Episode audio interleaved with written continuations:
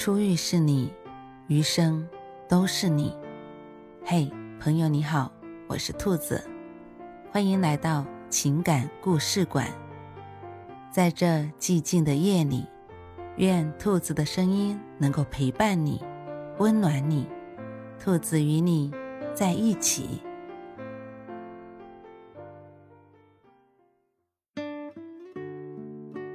牵挂其实是一种幸福。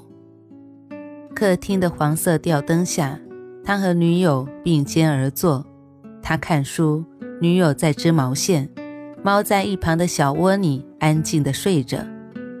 连续下了几天湿冷的雨，周一的下午终于放晴了。屋子里安安静静，只有书页翻动的声音。铅笔在纸上写字的沙沙声响，以及他们零星的交谈声。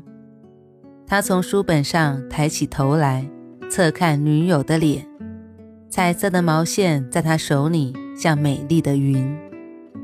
年轻时的他简化生活，减少社交，一心一意只想工作，总以为自己会孤独终老。三十岁出头时，工作稳定，就给自己买了一个小小的房子，宣誓独居到老的决心。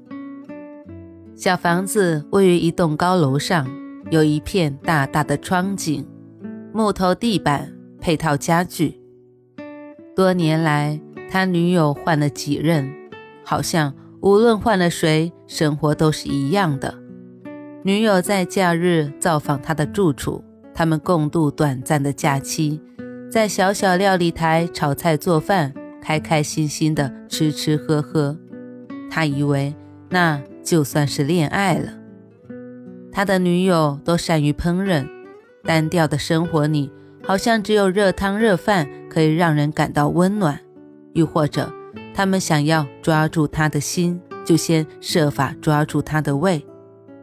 不管女友做什么食物。他都吃得很香。第一任女友专做中餐，随手一挥就是红烧肉、排骨汤、茄子拌饭。第二任女友喜欢吃意大利面，茄汁、清炒、焗烤，样样都行。第三任女友最喜欢吃饺子，三十个水饺，一锅酸辣汤也是一餐。女友做什么食物，他就吃什么，对女生全无主张，好像。只要能吃饱睡好就可以。有人做饭给他吃，总比一个人吃快餐要好。可是，不管谁来看他，只要屋里有人醒着，他就睡不着；只要有人在一旁走动，他就不能专心工作。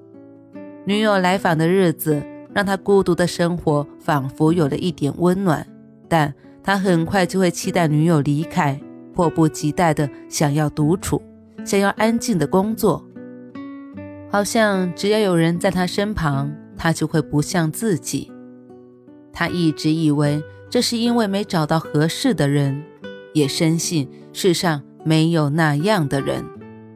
任恋爱像花开花落，有人来了，有人走了，他总会回到一个人的生活。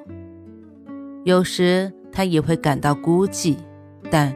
又深信这是自由必须付出的代价。他无意间闯进他的生活，一开始只是朋友介绍的朋友，因为相处得好，很快就变成了恋人。刚开始，他像其他女人那样来他的小屋，他不会做饭，他们便到外头去吃，然后一起去看电影，看完电影还要散步。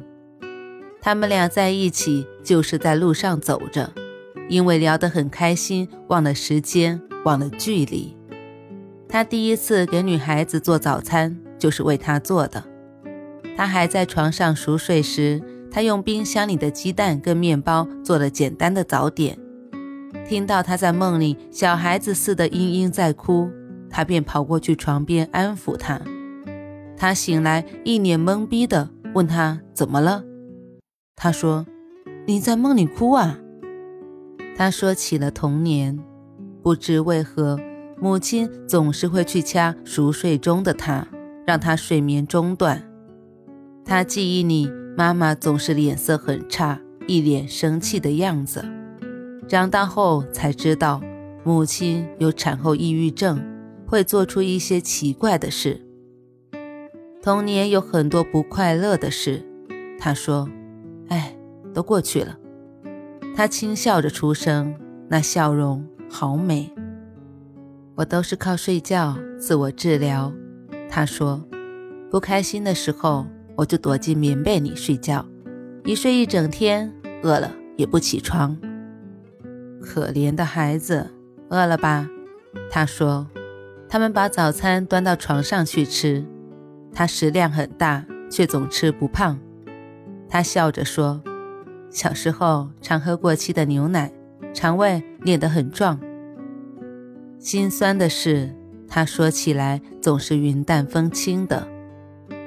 他送他回家，才知道他住在一间连窗户都没有的小房子里，湿气特别重，房间整理得很整齐，因为没有什么多余的东西。那是一种怜爱的感觉，真正的同理心。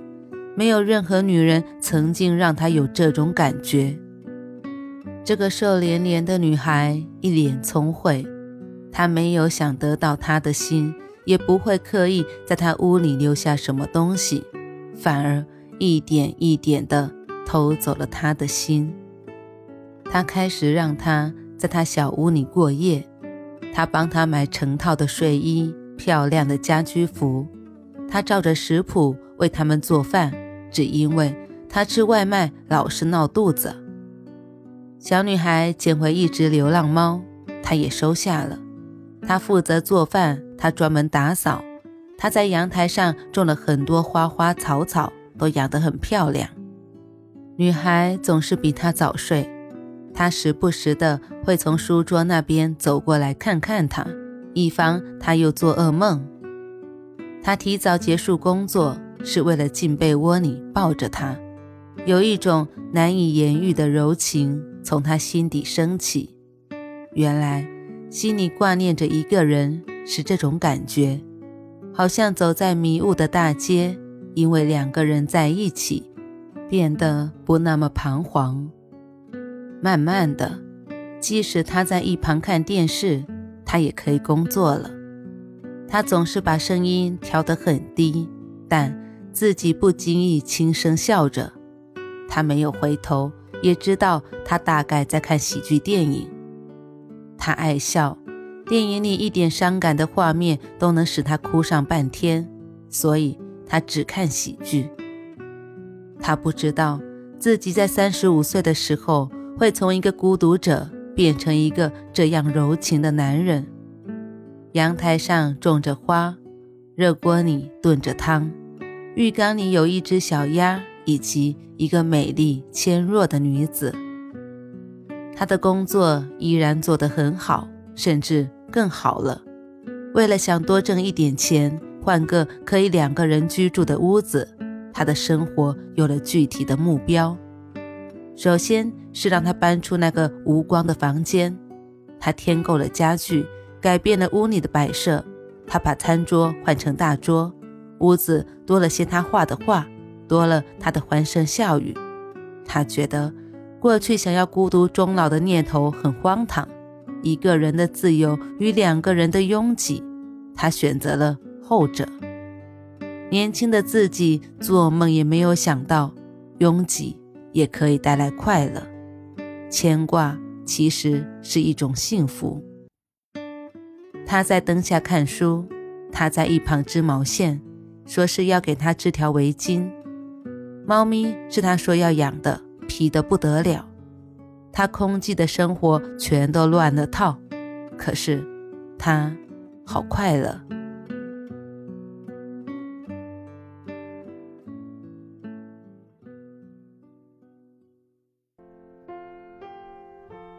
晚安，正在听故事的你。